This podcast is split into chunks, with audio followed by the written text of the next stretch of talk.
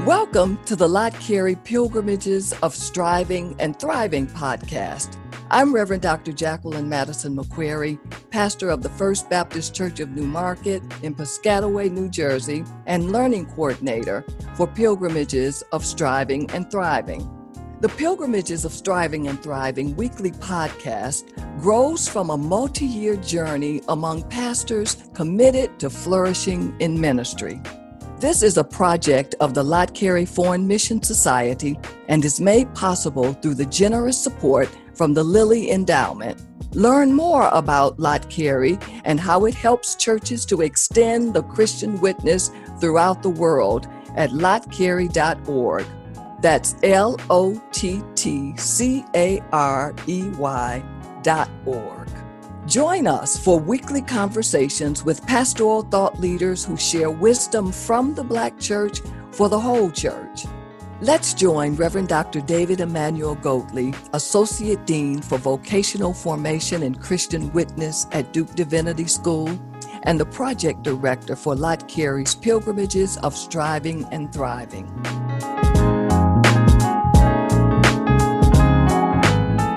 This week, he's in conversation with Reverend Doctor Ralph Douglas West, founder and senior pastor of The Church Without Walls in Houston, Texas.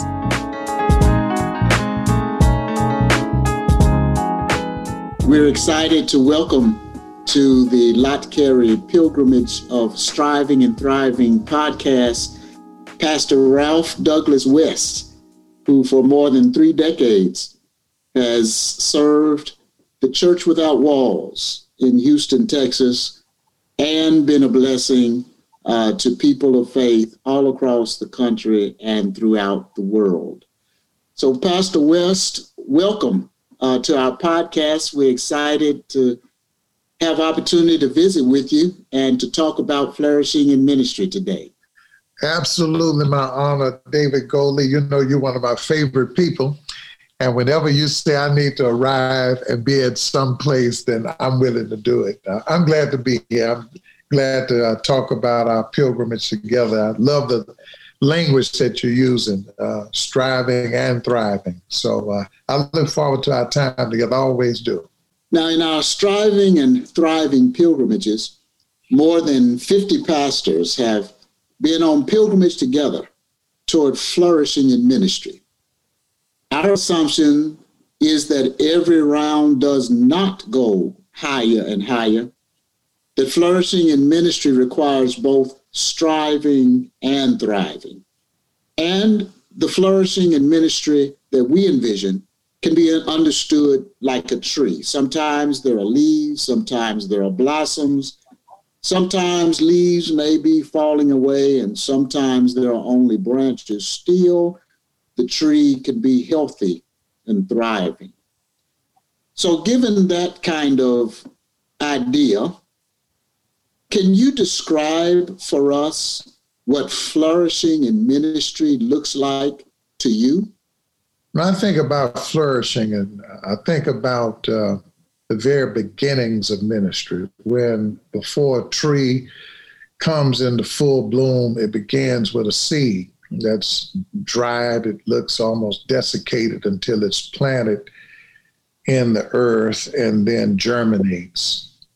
And I think it's real uh, important to say to pastors and ministers who serve ch- churches that just because you don't see the cosmetic evidence or the superficial evidence of flourishing, that it doesn't mean that you're not flourishing or growing. Are becoming. I think that's very important, particularly when we use so many of the uh, cultural gauges to say this is what success looks like.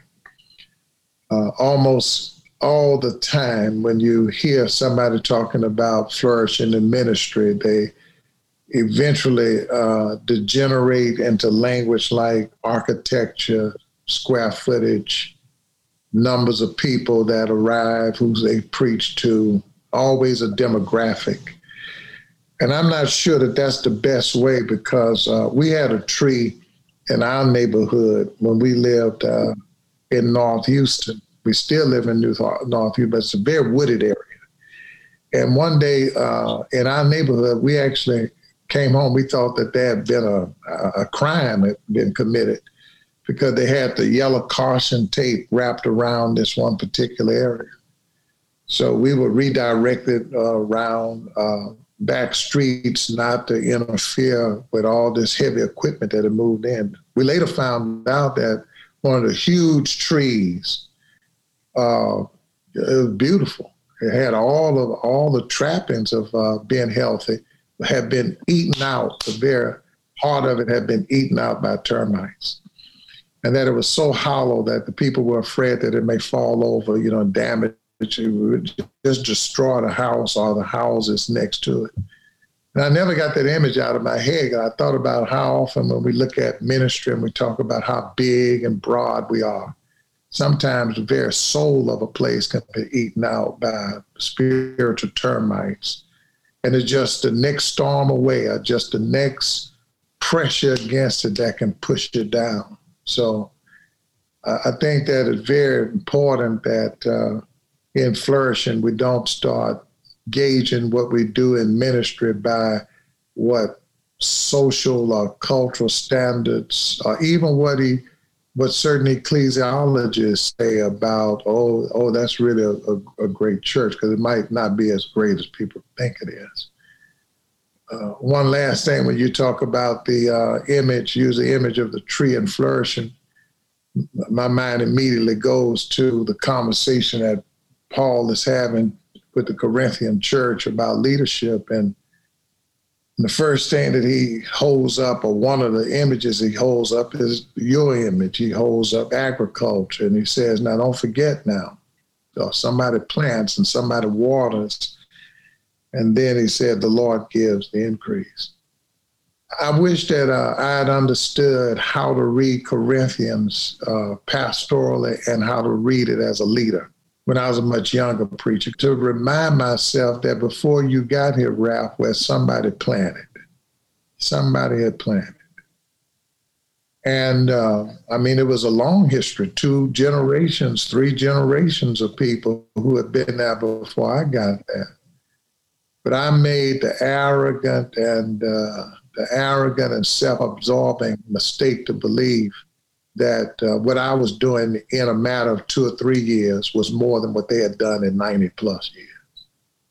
And anybody that assumes that they've done more in two or three years than a church that's been in existence for ninety years, I mean, it's the epitome of arrogance.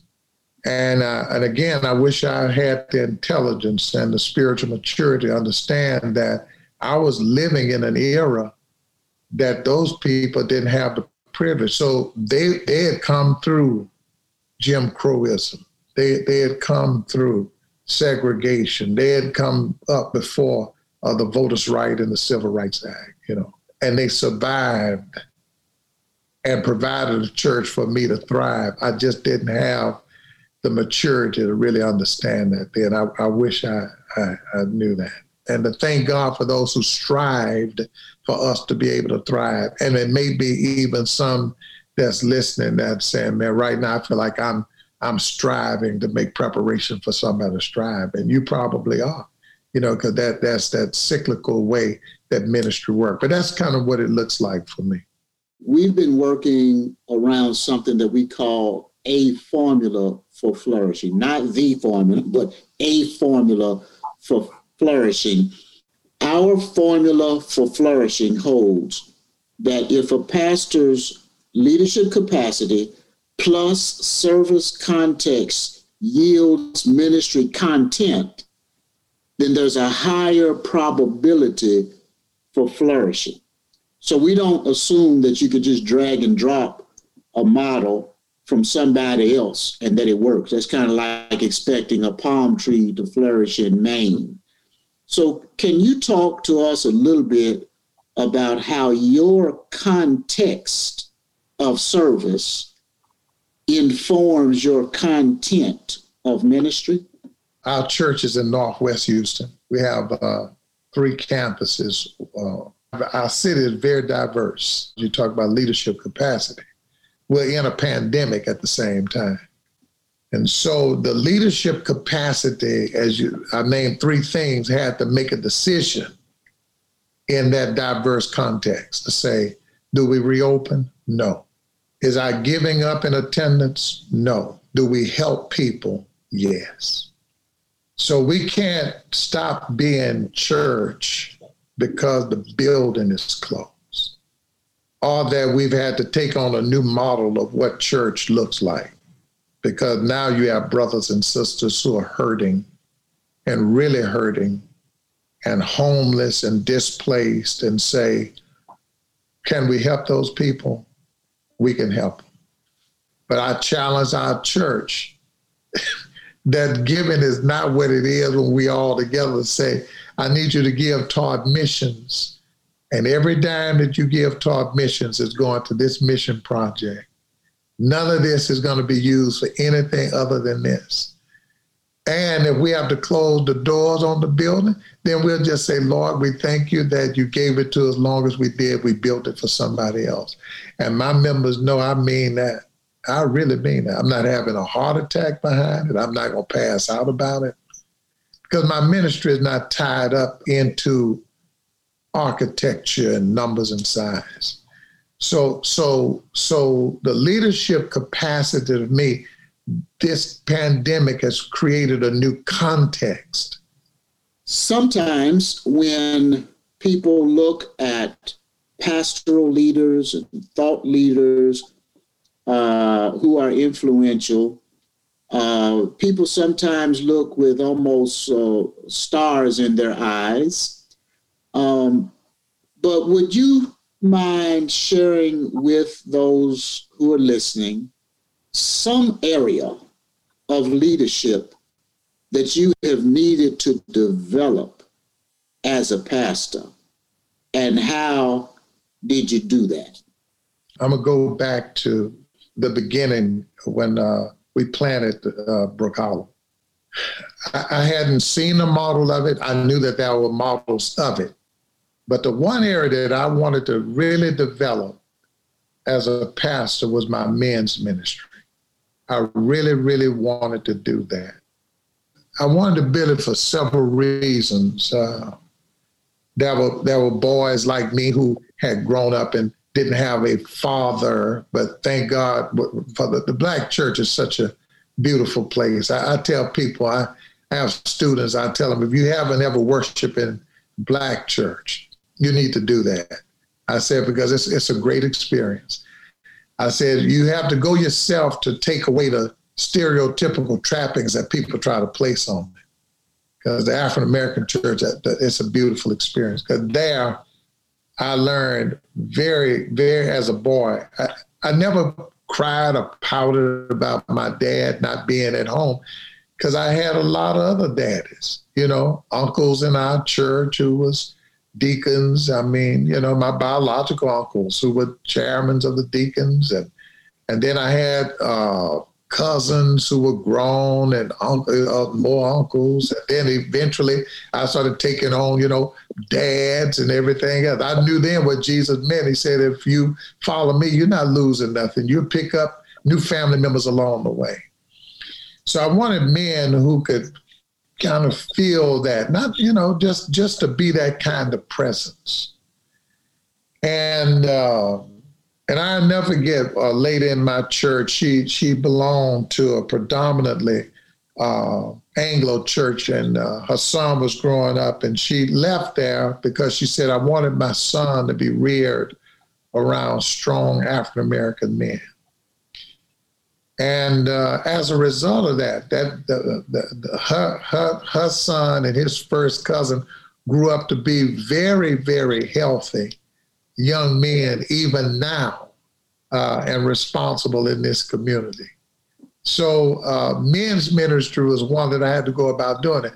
But I didn't want to go about doing it uh, as some uh, some sham, you know, just men, men, men, you know. I just started a Bible study on on Saturdays, and it was my Bible study. And I I, I I didn't I didn't I just just fundamental teachings through the scripture, what it meant to be a follower of Jesus Christ. I, I learned then, though, that though men loved those Bible studies, what they really enjoyed more than my teaching was the fellowship with other men. So I started building in big fellowship. Now, you know, you always have a group of men who are who are more mature, that they don't need per se a lot of the fellowship. They just want to study it and deepen in the scripture. This caused attention. So I had to say to some of the men who I had personal disciple, I said, uh, you're not being fair to them. You had the privilege of having me at your disposal weekly, where we sit down and we just study the scripture in the middle of our fellowship. I said, but remember, we fellowshiped as much as we studied. So what I picked up in developing that men's ministry is that they needed Bible study, but they needed each other to fellowship with. They needed each other to confide in. They needed each other as young fathers, single dads, that kind of stuff. And then at the other group, as they got older, as they were facing health challenges, they needed other men who they could talk to, had been through what they were going through. Then you had that group that was having problems with children, or sons and tensions. They needed that, or they're going through a divorce, a separation. I, I learned that the, the purpose of that ministry at first was just, I want to teach men, strong men. I started discovering it is true. If you got strong men in a church, you can have a strong church. Now, this is not taking away the importance of women. I know you know that. Because I mean, I mean, uh, where would our churches be without sisters? Now, I mean, I, I, that's that's I, that. If anybody don't understand that, you know, but but but men needed so much attention in church. They they really did. Uh, if it was any ministry I took delight in uh, really developing and spending time with, is the men's ministry. A word to our listeners. Lott Carey's Pilgrimages of Striving and Thriving podcast is funded by the Lilly Endowment through its Thriving in Ministry initiative. We'll be right back with more from the interview.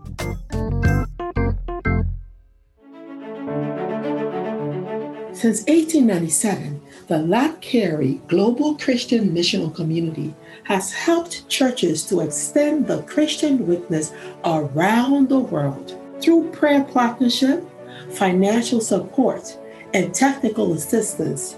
We come alongside indigenously led communities to support ministries of evangelism, compassion, empowerment, and advocacy.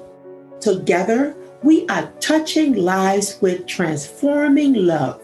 You can invest in churches, schools, clinics, and more throughout the world. Visit us at Lott Carey dot org.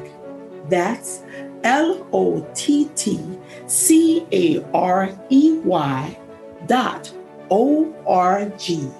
Thanks for your partnership in this ministry.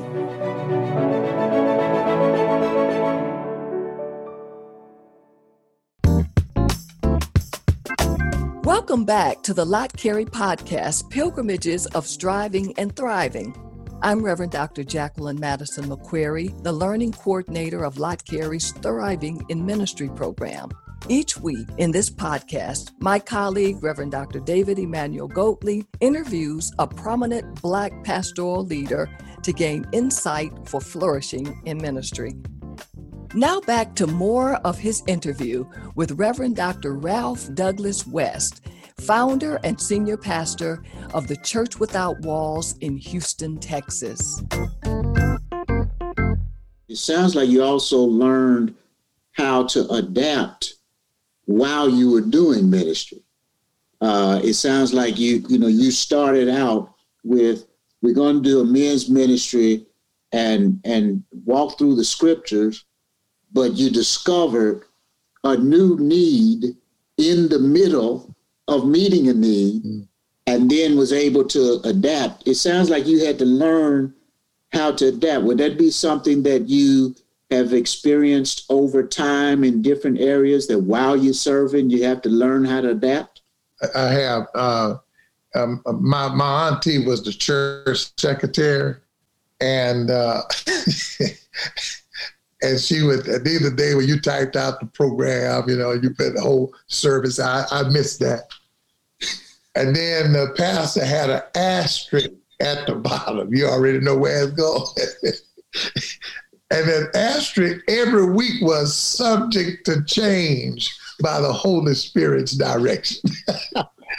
you know, you know. I tell my children, I said, I, I sure hate that you, you didn't get a chance to grow up in in in the real black church, man. I say everything's so sophisticated now. I said, but buddy, let me tell you something. Man, when we grew up in, I said, church was church, you know. And I remember that asterisk, subject to change. I remember we used to laugh about it. We had no idea. And you, you come back, and that's kind of what happened in ministry. You know, you have an idea that this is what we need to do. And I believe the person and the, the pastor and the church leader that doesn't understand, or the spiritual director to say, wait a minute, I'm I'm picking up cues that we might need either to pull over, or we may need to take another route. It may take us longer to get where we're going, but I think we need to add we need to add some sightseeing on our way to where we're going, because we're going to miss a lot of people along the way. And it was then, I mean, when we when we made those uh, adaptations, where these different groups of men, and we had to then say, okay, we can no longer just be in one room. We have to start saying, do you trust, you know, so and so to teach this group of this age and this group. And that's how I just kind of grew, man. I, I remember uh, when our men's retreats, we would, man, we would average like four hundred eighty or uh, almost five hundred men just on a retreat every year. A retreat. I mean, we're going down to Trinity Pines, and we'll take over the retreat center, and you know, we sleep in. You know, you and I, we did our work with S B C, so we know about these retreats. It, it, ain't, it wasn't like you was at some, you weren't at the Hampton Hotel, all right? you know, that, that, we yeah. didn't have all the amenities. Come on, yeah. and, and, and those were the best days, you know. And so that group now has aged as I have. And uh, and they still do they still do those retreats, not with the impact like that group did, trying to bring a new generation on, but to sit down and say to, and when they would hear those men talk about it, and I think what really attract the young men that really come to men's ministry now is guys that say to them, and they're in their sixties, and they say, wait a minute, man, you got to understand. I've been here for thirty years. I was in my early thirties, in my twenties, when I came to this church, that kind of thing. You know, it's like, what? Say, yeah, I've been around here that long, you know. So I've grown up around here. So that, that becomes the other influence for, for your, your ministry, that generational ministry, to sit down and say, oh, you thought you thought I, I didn't have hair always, you know. They sit down and say, no, that's us there.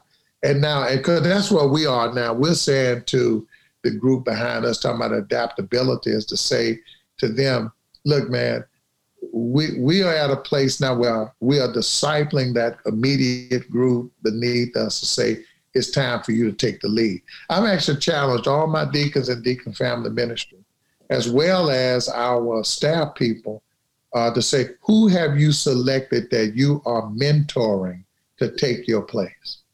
Well, I was going to say that you talk about the life of your church with such joy and laughter. Is there such thing as something that brings you the most joy uh, as as being a pastor?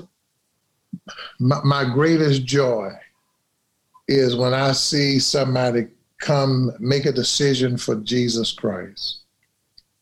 They're clueless about the, the faith and They, but they feel this, that God has called them to himself.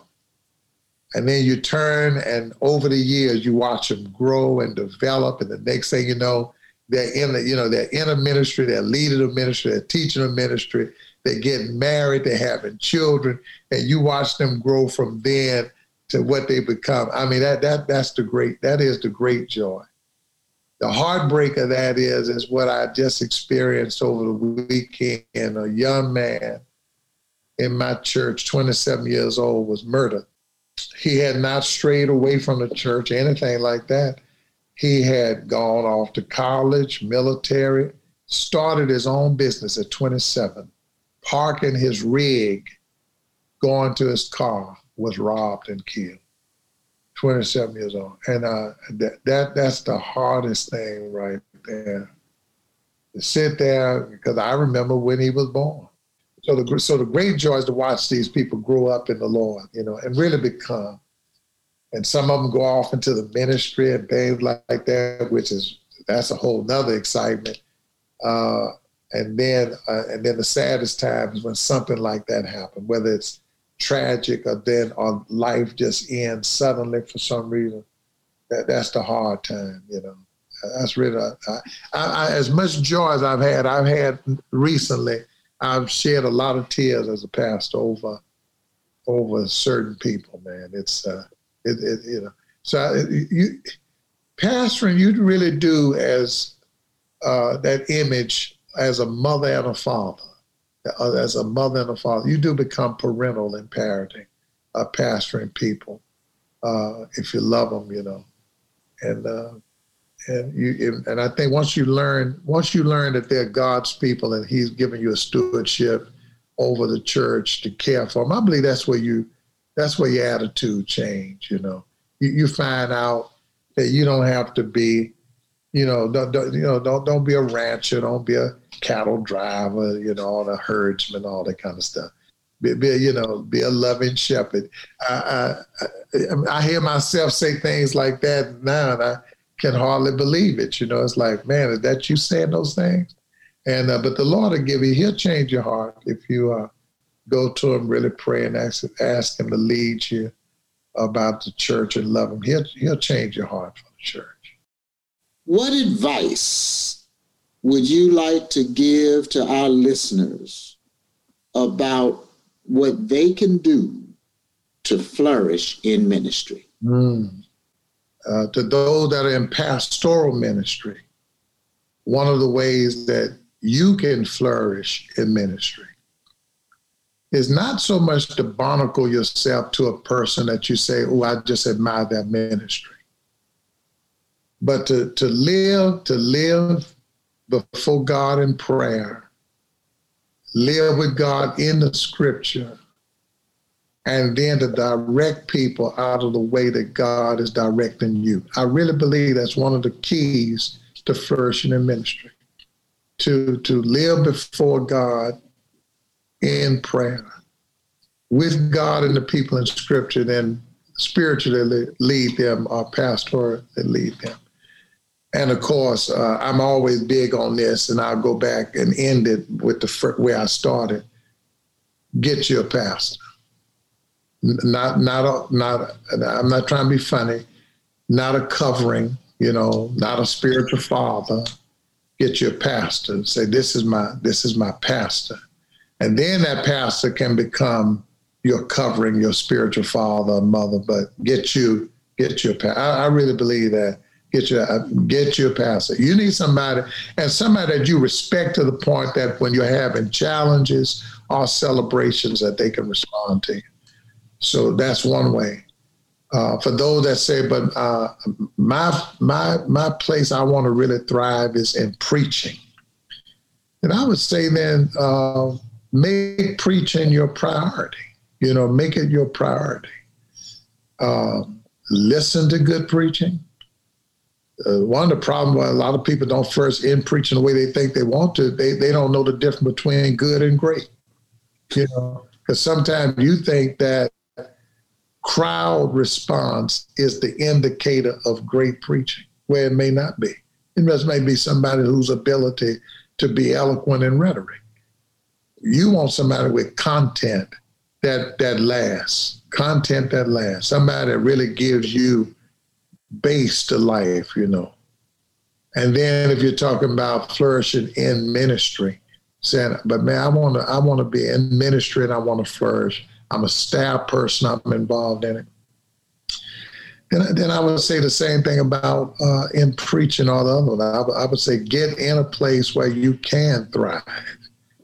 And that mean, and I mean by that, get in a place where people are open enough that when they recognize your gift, they're, they're willing to let you really explore those gifts. But then you have to be humble enough to live within the structure of where you want to thrive, you know, because you can't, you just can't be a maverick because you got gifts, you know. I have gifts and I want to teach. It's like, well, look, well, you got to go through. So even now, if somebody said, I, I, I joined a church and Pastor West is in our church now, and I want to teach. Then if the pastor says, or the director of education or mission says, you have to go through these classes, that humility says, if that's what I have to do to teach, that's what I have to do. And if you do that, I think you're always, always thriving and flourishing. We've been uh, in a great conversation today with Pastor Ralph Douglas West, the pastor for over three decades of The Church Without Walls. And we are thankful for the time that we've been able to visit t- today. Thank you for the generosity of your wisdom uh, and for your ministry and for your faithfulness. We're grateful for this time together. Man, thank you, Dave. Thank you.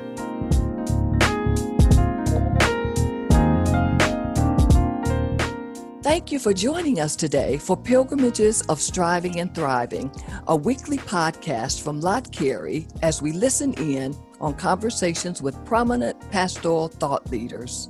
Join us next week for a conversation with a new guest and fresh insights. Wisdom from the Black Church for the whole church. I'm Reverend Doctor Jacqueline Madison McQuarrie.